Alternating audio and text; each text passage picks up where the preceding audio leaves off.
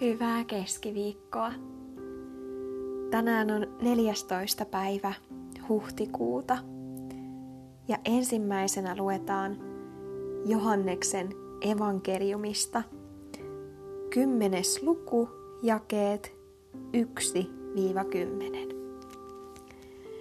Totisesti, totisesti, minä sanon teille, joka ei mene ovesta lammastarhaan, vaan nousee sinne muualta – se on varas ja ryöväri.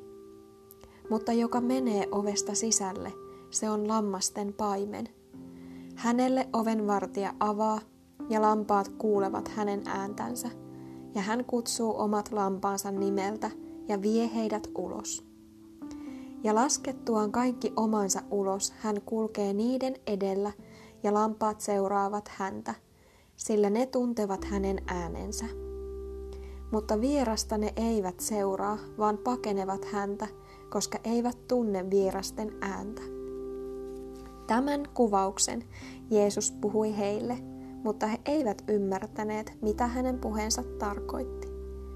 Niin Jeesus vielä sanoi heille, Totisesti, totisesti minä sanon teille, minä olen lammasten ovi. Kaikki, jotka ovat tulleet ennen minua, ovat varkaita ja ryöväreitä – mutta lampaat eivät ole heitä kuulleet. Minä olen ovi, jos joku minun kauttani menee sisälle, niin hän pelastuu, ja hän on käyvä sisälle ja käyvä ulos ja löytävä laitumen. Varas ei tule muuta kuin varastamaan ja tappamaan ja tuhoamaan. Minä olen tullut, että heillä olisi elämä ja olisi yltäkylläisyys. Ja Seuraavana luetaan täältä Paavalin kirjeestä Filippiläisille luvusta 4, jakeet 1-7. Sen tähden rakkaat ja ikävöidyt veljeni, te minun iloni ja kruununi, seisokaa näin Herrassa lujina rakkaat. Euodiaa minä kehoitan ja syntykää minä kehoitan olemaan yksimielisiä Herrassa. Myös sinua, sinä minun oikea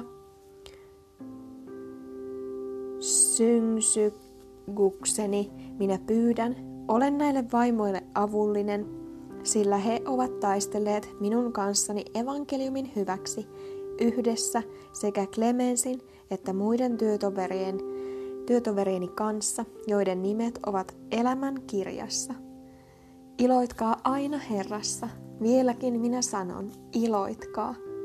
Tulkoon teidän lempeytenne kaikkien ihmisten tietoon. Herra on lähellä. Älkää mistään murehtiko, vaan kaikessa saattakaa pyyntönne rukouksella ja anomisella kiitoksen kanssa Jumalalle tiettäväksi. Ja Jumalan rauha, joka on kaikkea ymmärrystä ylempi, on varjeleva teidän sydämenne ja ajatuksenne Kristuksessa Jeesuksessa. Ja sitten on psalmista 121 ja 8. Herra varjelee sinun lähtemisesi ja tulemisesi nyt ja iankaikkisesti. Ja viimeisenä raamatun kohtana on Jaakobin kirjeestä neljäs luku, jakeet 13 ja 14. Kuulkaa nyt, te, jotka sanotte, tänään tai huomenna lähdemme siihen ja siihen kaupunkiin. Ette tiedä, mitä huomenna tapahtuu.